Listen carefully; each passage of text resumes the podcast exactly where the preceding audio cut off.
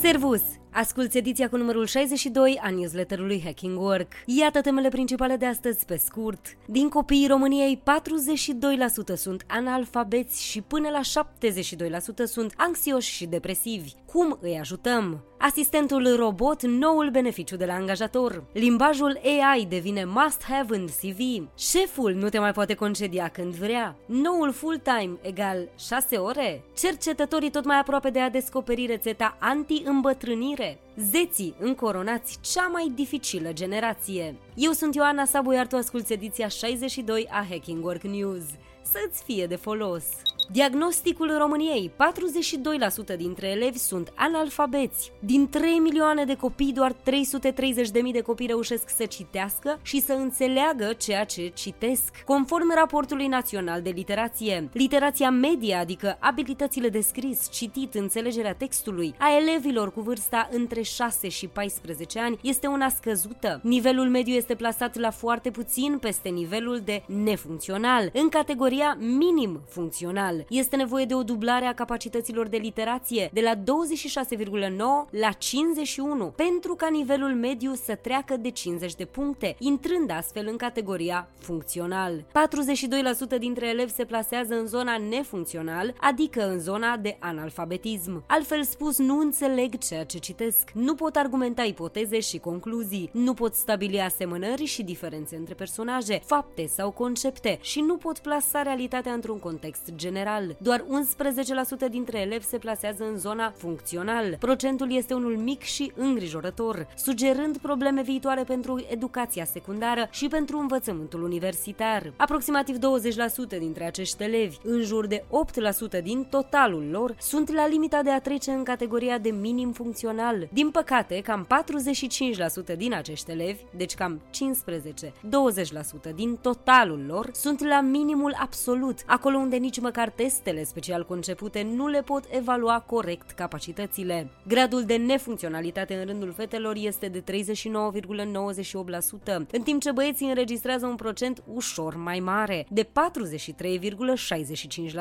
Acest efect este valabil pentru toate grupele de vârstă și pentru toate zonele geografice. Raportul a fost realizat de platforma Brio, de teste standardizate pentru elevi, alături de alte șapte organizații non-profit specializate în domeniul educației educației. Instrumentul BRIO măsoară gradul de alfabetizare funcțională pe trei dimensiuni. 1. Nivelul nefuncțional între 0 și 20 de puncte, nivelul minim funcțional între 21 și 50 de puncte și nivelul funcțional între 50 și 100 de puncte.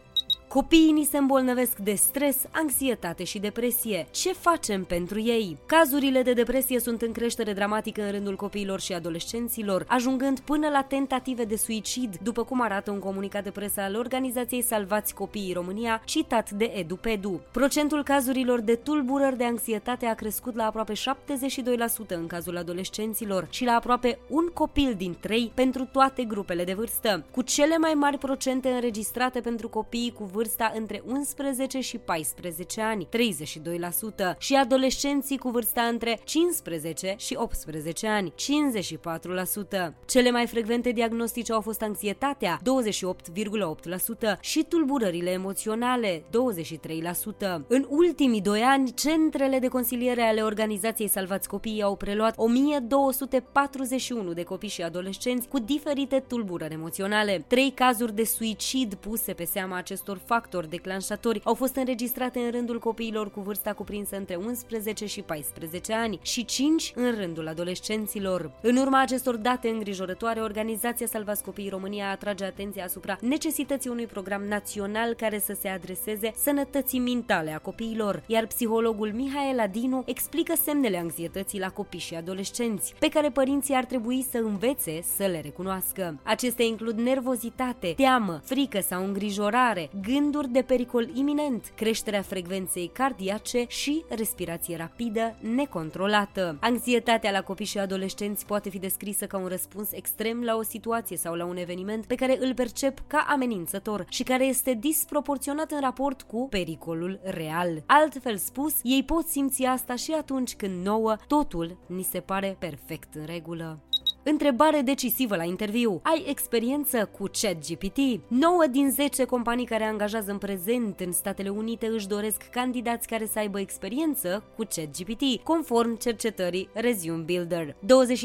29% dintre companii angajează oameni pe roluri de prompt engineer în acest an, iar 75% dintre liderii organizațiilor care angajează pe aceste roluri spun că acest lucru va duce la eliminarea altor locuri de muncă. În una din patru companii, salariul de pornire al unui prompt engineer va depăși 200.000 de dolari. Dintre companiile care doresc să angajeze oameni în roluri de prompt engineer, 21% spun că doresc să angajeze mai mult de 10 persoane. În companiile cu peste 250 de angajați, 27% dintre lideri doresc să angajeze peste 10 ingineri. 66% dintre lideri spun că angajarea profesioniștilor cu experiență în ChatGPT va oferi companiilor un avantaj competitiv. Motivele pentru care respondenții consideră că este urgent să angajeze persoane cu experiență în ChatGPT includ sprijinul creativ și tehnic pe care îl aduc companiei. Pot ajuta compania să crească mai rapid. Pot economisi resursă umană și materială. Pot să învețe pe ceilalți cum să folosească ChatGPT. Îmbunătățesc productivitatea și eficiența muncii, dar îmbunătățesc totodată și reputația companiei și cota de piață. Chatboții ne fac viața cu 14% mai ușoară. Deși mulți s-au speriat de impactul AI-ului în piața muncii, primele cercetări infirmă suspiciunile. Inteligența artificială nu ne ia joburile, dar oferă într-adevăr un avantaj serios celor care știu să o folosească, ceea ce îl face un skill la mare căutare prin CV-urile viitorului. Implementarea chatboților în unele companii a fost urmărită cu atenție, atât de angajatori cât și de oamenii de știință, de la MIT și Stanford, care au studiat fenomenul fenomenul la câteva luni după apariție. Ei au constatat că viața angajaților este mai ușoară atunci când se folosesc inteligent de noua tehnologie. Mai precis, cu 14% mai ușoară. Acest studiu arată că platforme precum ChatGPT preiau din tascurile repetitive și din cele care ar necesita prea mult timp unui om, dar sunt la un bit distanță pentru un program, iar măsurătoarea a fost realizată pe un eșantion relevant de 5.000 de agenți care fac customer support în companii de IT. Aceștia folosesc chatbotul pentru a crea modele conversaționale în care se explică simplu și concis problema, procedura și soluția ei. Astfel, productivitatea a crescut, procedurile au devenit mai clare și mai prietenoase, iar timpii de răspuns au scăzut. Mai multe angajații nou sosiți și cu experiență puțină, până în două luni, s-au descurcat la fel de bine ca unii cu vechime de șase luni, datorită linearității proceselor și a clarității tascurilor. Asta prefigurează un avantaj atât pentru angajat cât și pentru angajator. Unii adaptându-se adaptându-se mai repede la noul job, iar ceilalți diminuând perioada de productivitate scăzută, după cum remarcă Lindsay Raymond, doctorand de la MIT și coautoarea cercetării cel mai proaspăt beneficiu oferit de angajatori, abonamente ChatGPT Plus. În timp ce unele companii sunt încă precaute cu privire la utilizarea instrumentelor de inteligență artificială la locul de muncă, altele o încurajează în mod activ. Cleo, o companie care oferă servicii de consiliere financiară utilizând inteligența artificială, a oferit tuturor angajaților săi un abonament lunar de 20 de dolari la ChatGPT Plus pentru a-l folosi la locul de muncă și a-și ușura astfel volumul zilnic de lucru. Genies, o companie de tehnologie tehnologie bazată pe avatar face același lucru pentru angajații săi și Clockwise, o platformă de gestionare a calendarului, construiește un buget de inteligență artificială pentru echipă, care poate fi cheltuit în mod personalizat pe diferite instrumente. Cu toate acestea, nu toți angajatorii întâmpină aceste demersuri cu brațele deschise. Mai mult, unele companii au decis să interzică utilizarea platformelor AI la locul de muncă, din cauza temerilor că date sensibile pot fi partajate. În alte cazuri, angajatorii sunt îngrijorați că oamenii ar ar putea ajunge să se bazeze mult prea mult pe tehnologie. Gulerele albe sunt gata să primească un robot în viața lor. Angajații și liderii din domeniul cunoașterii sunt bombardați cu informații și date, ceea ce face mult mai complicat procesul decizional, atât pe plan profesional cât și personal. Conform unui studiu realizat de Oracle, luarea deciziilor a devenit un factor de stres, iar oamenii care simt procesul decizional ca pe o povară ar accepta ca o parte a sarcinilor să fie preluate de un robot. Iată cum, 82% dintre lideri și angajați ar prefera să existe un robot care să ia deciziile în locul lor. 91% dintre cei intervievați au declarat că numărul deciziilor pe care le iau zilnic a crescut de 10 ori în ultimii 3 ani. 69% dintre ei au recunoscut că se confruntă cu o dilemă decizională de mai multe ori într-o singură zi. 88% dintre oameni spun că incapacitatea de a lua deciziile afectează calitatea vieții. Au stări de anxietate, 38% dintre ei, sau simt că ratează oportunități în 40% din cazuri. Cu toate acestea, vicepreședintele Oracle India subliniază că roboții ar putea ajuta în procesul decizional prin colectarea, analizarea și valorificarea volumului de date, dar nu trebuie să ajungă să înlocuiască oamenii. Angajatorul nu te mai concediază când vrea. Noua lege promulgată de președintele Iohannis interzice angajatorilor să te dea afară dacă 1. Ai aplicat pentru un post mai bun și ți-a fost refuzată cererea 2. Ești în concediu de îngrijitor din cauza unor urgențe familiale. Ai 10 zile libere pe an pentru aceste urgențe. Trebuie să-ți anunți angajatorul din timp și să recuperezi orele integral. 3. Ești în concediu paternal. 4. Ai mai multe joburi. Au fost introduse și o serie de drepturi noi. Poți trece pe un post post vacant mai bun după ce ai depășit perioada de probă și ai o vechime de minim 6 luni. Poți beneficia de mai multe contracte individuale de muncă, iar funcționarii publici primesc 5 zile de telemuncă pe lună, dacă au copii mai mici de 11 ani sau alte probleme declarate. Angajatorii care nu respectă noile modificări pot primi amenzi între 4.000 și 8.000 de lei. La revedere săptămână de lucru de 4 zile. Bun venit zi de lucru de 6 ore. Visezi cu ochii deschiși la săptămâna de 4 zile lucrătoare, dar compania ta nu își permite un astfel de program? Ei bine, de ce nu le propui ziua de lucru de 6 ore? Succesul acestui model a fost testat în Suedia acum 6 ani. Angajații au fost mai productivi, sănătoși și implicați, iar stresul a scăzut. Australienii de la Code Heroes au dus conceptul și mai departe. Le cer angajaților să lucreze 4 ore pe zi în intervalul 9-13 12. Cele două ore rămase le pot lucra când le permite timpul, astfel că se pot ocupa de viața personală între timp. CEO-ul companiei menționează această flexibilitate ca motiv pentru care sunt aleși de candidați în favoarea unor nume grele precum Amazon sau Atlassian. Iată ce spune Dr. Monsoon Sumrow, specialist în inovație și leadership. Suntem productivi doar două treimi din timpul petrecut la muncă. Am încheiat citatul. Lucrând șase ore în loc de opt, nu mai trebuie să ne prefacem ocupați atunci când când am terminat ceea ce aveam de făcut sau când avem nevoie de o pauză. Iar șefii au mai puțin timp pentru întâlnirile acelea lungi în care se discută multe, dar nu se face nimic. Generația Z, cea mai dificilă la locul de muncă.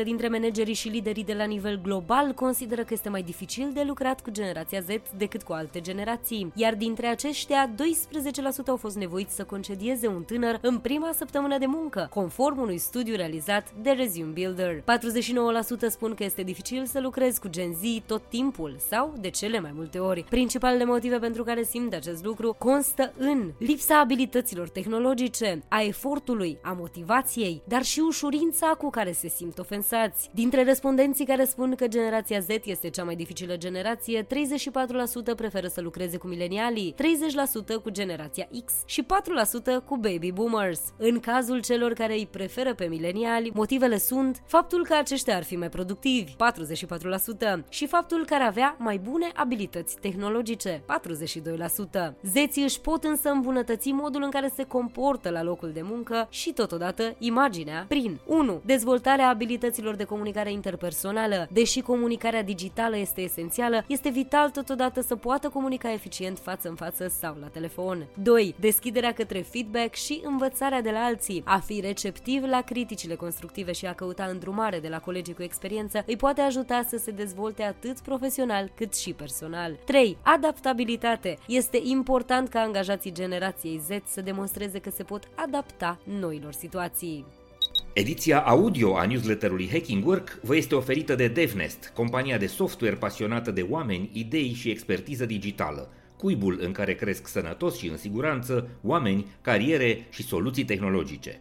De asemenea, această ediție audio vă este oferită de MedLife, furnizorul național de sănătate al României, care a lansat singurul abonament medical 361 de grade și alături de care vă oferim inspirație prin idei valoroase pentru organizații sănătoase. IBM estimează că 7800 de locuri de muncă vor putea fi înlocuite de inteligență artificială. IBM va îngheța sau încetini angajările pentru rolurile din back office, precum departamentele HR, lucru care afectează aproximativ 26.000 de joburi. CEO-ul Arvind Krishna a declarat că așteaptă să vadă ce locuri de muncă pot fi înlocuite de inteligență artificială, înainte de a angaja mai mulți oameni pentru aceste funcții, estimând totodată că în jur de 7800 de locuri de muncă ar putea fi acoperite prin automatizare. Compania continuă să angajeze pentru roluri care implică interacțiunea cu clienții și dezvoltarea de software. Anunțul lui Krishna este unul dintre cele mai ample făcute de o mare corporație cu privire la impactul noilor tehnologii asupra forței de muncă, după cum notează Bloomberg. Dropbox concediază 500 de persoane, adică aproximativ 16% din totalul angajaților. Drew Houston, CEO-ul companiei, a spus că este prioritar să se concentreze mai mult pe produsele bazate pe inteligență artificială și, pentru a putea face acest lucru, Dropbox are nevoie de oameni cu seturi diferite de abilități. Angajații afectați vor primi servicii gratuite de găsire a unui nou loc de muncă și coaching în carieră, împreună cu până la 16 săptămâni de indemnizație de concediere. Gap intenționează să concedieze 1800 800 de angajați pentru a eficientiza operațiunile și a reduce costurile. Disponibilizările îi vor afecta pe cei de la sediul Gap, pe liderii de magazine regionale și nu numai. La sfârșitul lunii ianuarie, Gap avea aproximativ 95.000 de angajați, dintre care 81% lucrează în locații de vânzare cu amănuntul, iar 9% lucrează la sediul central. Disponibilizările vor costa compania între 75 și 85 de milioane de dolari și între 25 de milioane și 35 de milioane de dolari pentru consultanță și alte costuri asociate.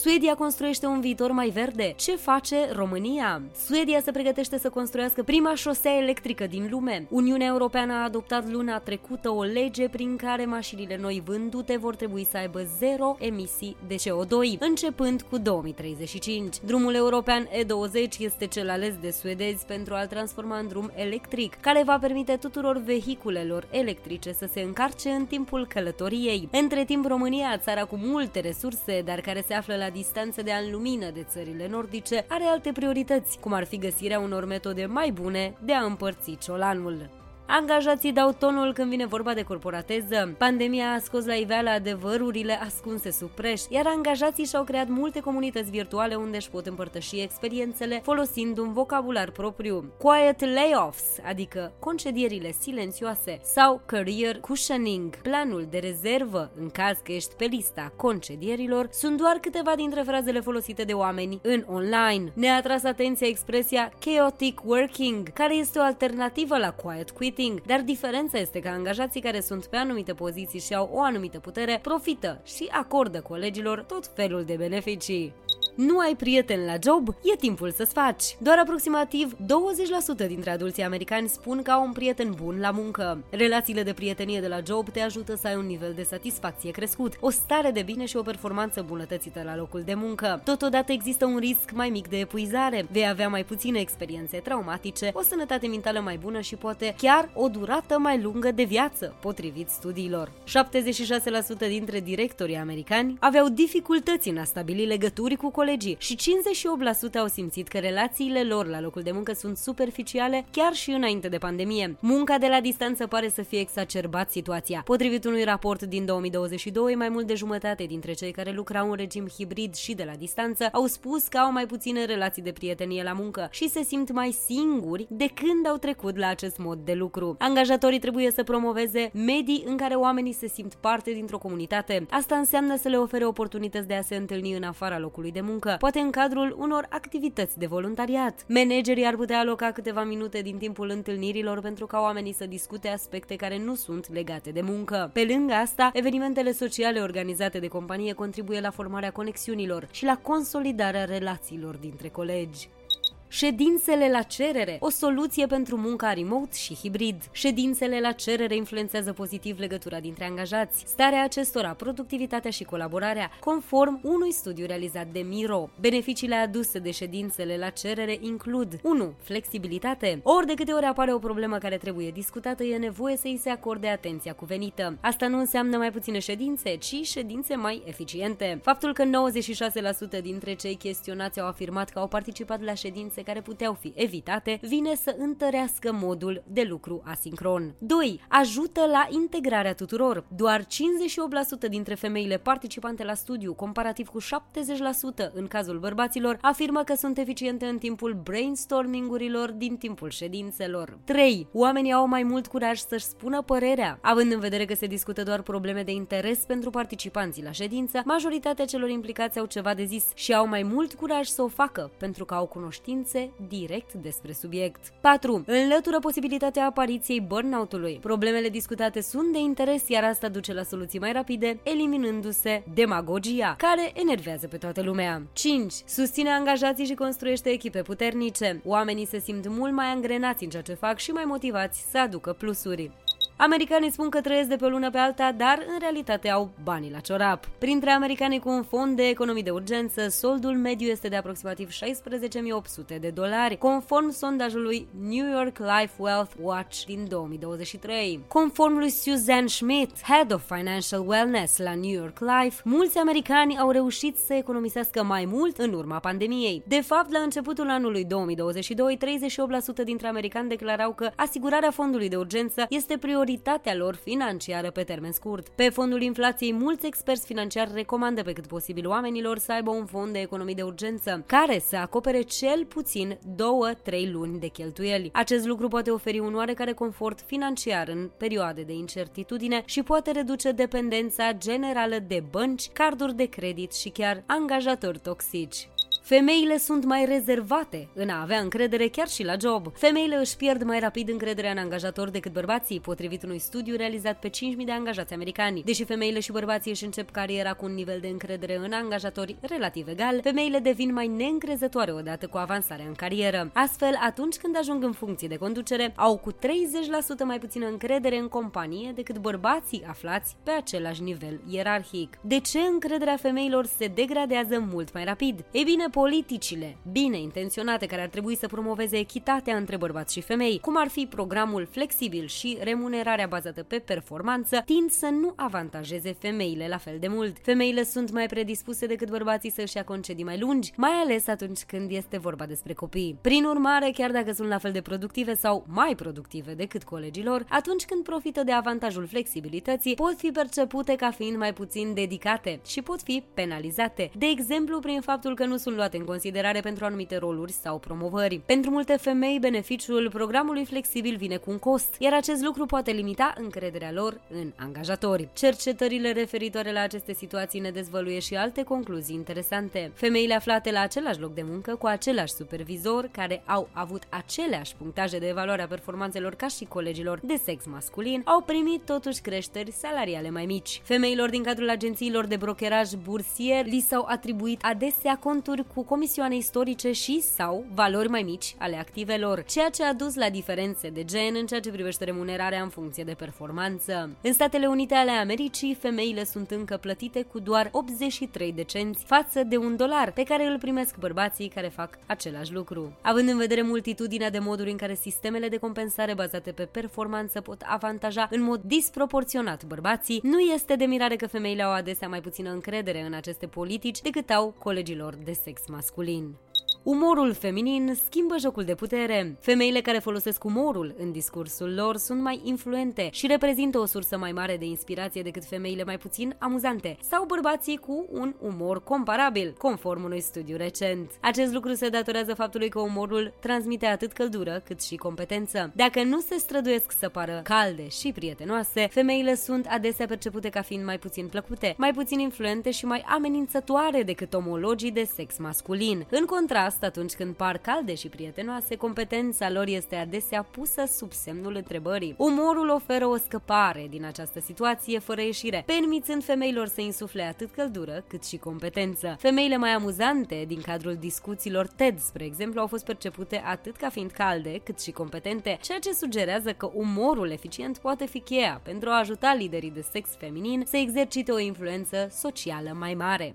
Știați că o cercetare revoluționară ne spune de ce îmbătrânim și cum să ne oprim? Sursa îmbătrânirii, unul dintre cele mai mari secrete ale lumii, este pe punctul de a fi întru totul deslușit de cercetători. Din câte se pare, acest proces de îmbătrânire este generat de procesul de transcripție a genelor, proces prin care o celulă face o copie de ARN a unei secvențe de ADN, conform celui mai nou studiu al cercetătorilor de la Universitatea din Köln, publicat în jurnalul Nature. Această transcripție devine mai rapidă odată cu vârsta și totodată mai puțin precisă și mai predispusă la greșeli, ducând astfel la copii eronate, care atrag după sine diverse boli. Această nouă etapă de înțelegere a factorilor implicați în degenerarea celulară deschid calea către identificarea unor soluții eficiente de încetinire, combatere ori chiar inversare a procesului de îmbătrânire. Studiile anterioare privind îmbătrânirea s-au concentrat pe analiza expresiei genelor, încercând să afle care din ele sunt activate și dezactivate odată cu înaintarea în vârstă. Cu toate acestea, nimeni nu a studiat cum se schimbă procesul de transcripție odată cu trecerea anilor. Cercetătorii germani au descoperit că tocmai viteza acestui proces este principala vinovată de declinul corpului nostru, putând acum să se concentreze pe tratarea erorilor identificate. Videocetul. Cât se câștigă de fapt pe terenul minat al exploatării și umilinței? Deși poate părea că varianta de a lucra dintr-un studio este mai simplă și denotă mai multă încredere decât cea pe propriu, modelele din domeniul videochatului sunt exploatate și abuzate chiar de către cei care ar trebui să le protejeze și să le ofere condițiile sigure de muncă. Bianca este un model de videochat care a lucrat în acest domeniu timp de 5 ani, dintre care unul ca trainer. Ba chiar a fost și desemnată modelul anului la un summit de profil din 2020. 2022. Ea a ales să-și facă povestea publică pentru Vice, punând accentul pe abuzurile la care a fost supusă de foștii săi angajatori. Fata acuză că a fost exploatată, păcălită și sabotată de cei care ar fi trebuit să o ajute să performeze. Îți sună cunoscut? Da, se pare că în esență lucrurile nu diferă prea mult de la un domeniu la altul. În general, fetele se angajează la un studio cu gândul de a face mai mulți bani decât pe compropriu și de a-și desfășura activitatea într-un mod structurat și profesionist. Bianca povestește că genera în medie încasări de 800-900 de dolari pe zi, ajungând astfel la 19.200 până la 21.600 de dolari pe lună, într-un program de 6 zile pe săptămână, 8 ore pe zi. Din aceste sume, doar jumătate intrau însă în cont în cel mai bun caz. Studioul ajunge să perceapă între 40 și 70% din veniturile modelului, procentul crescând direct proporțional cu numărul de zile libere de care modelul are nevoie. Altfel spus, dacă nu lucrează toate orele prevăzute în contract, banii sunt blocați. Dar nu împărțiala asta a făcut-o pe Bianca să-și dea demisia, ci atitudinea toxică a conducerii studioului, de departe cea mai elocventă situație fiind una din timpul pandemiei. Citez acum din articol. După ce mai multe fete au ieșit pozitive la COVID, au fost toate carantinate în studio. Două săptămâni au dormit câte trei într-un pat și nu au fost lăsate să plece acasă. Decât să piardă două săptămâni de încasări, conducerea a preferat să le țină acolo, de unde puteau să le spună oricând să intre online, dacă tot nu aveau altceva de făcut. Chiar dacă nu era legal să le oblige să stea în izolare la studio, nicio fată nu a depus plângere, cu gândul că nu au avocați buni și suficienți bani să ducă procesul, sau pentru că erau deja prea legate de studio. Am încheiat citatul. Abuzurile și exploatarea sunt probleme grave în domeniul videochatului, care trebuie luate în considerare și adresate de autorități. Într-o lume ideală, caracterul controversat al domeniului nu ar trebui să stea în calea unui tratament demn și corect pe piața muncii, iar angajații ar trebui să fie protejați și să primească ajutorul necesar. Cum noi suntem încă campioni la a ne lăsa oamenii de izbeliște, domeniile acestea, clasate undeva la limita legalității și tratate cu ochiul închis, rămân un teren fertil pentru orice tip de exploatare. Asta a fost tot pentru astăzi. Dacă ți-a plăcut Hacking Work News, trimite acest link și prietenilor sau colegilor tăi. Pentru concursuri, caricaturi și resurse video care nu pot fi transpuse în ediția audio, accesează cu încredere varianta scrisă a newsletterului. Ne poți citi pe hackingwork.substack.com. Găsește episoadele noastre pe YouTube, Spotify, Apple Podcasts și toate platformele populare de streaming. Ne poți scrie pe news.hackingwork.ro Eu sunt Ioana Sabo și îți mulțumesc că ne asculti asculți, ne citești și ne rămâi aproape. Ca să mergem cu toții mai fericiți la serviciu, nu la scârbiciu. Ne reauzim la newsletterul viitor. Servus!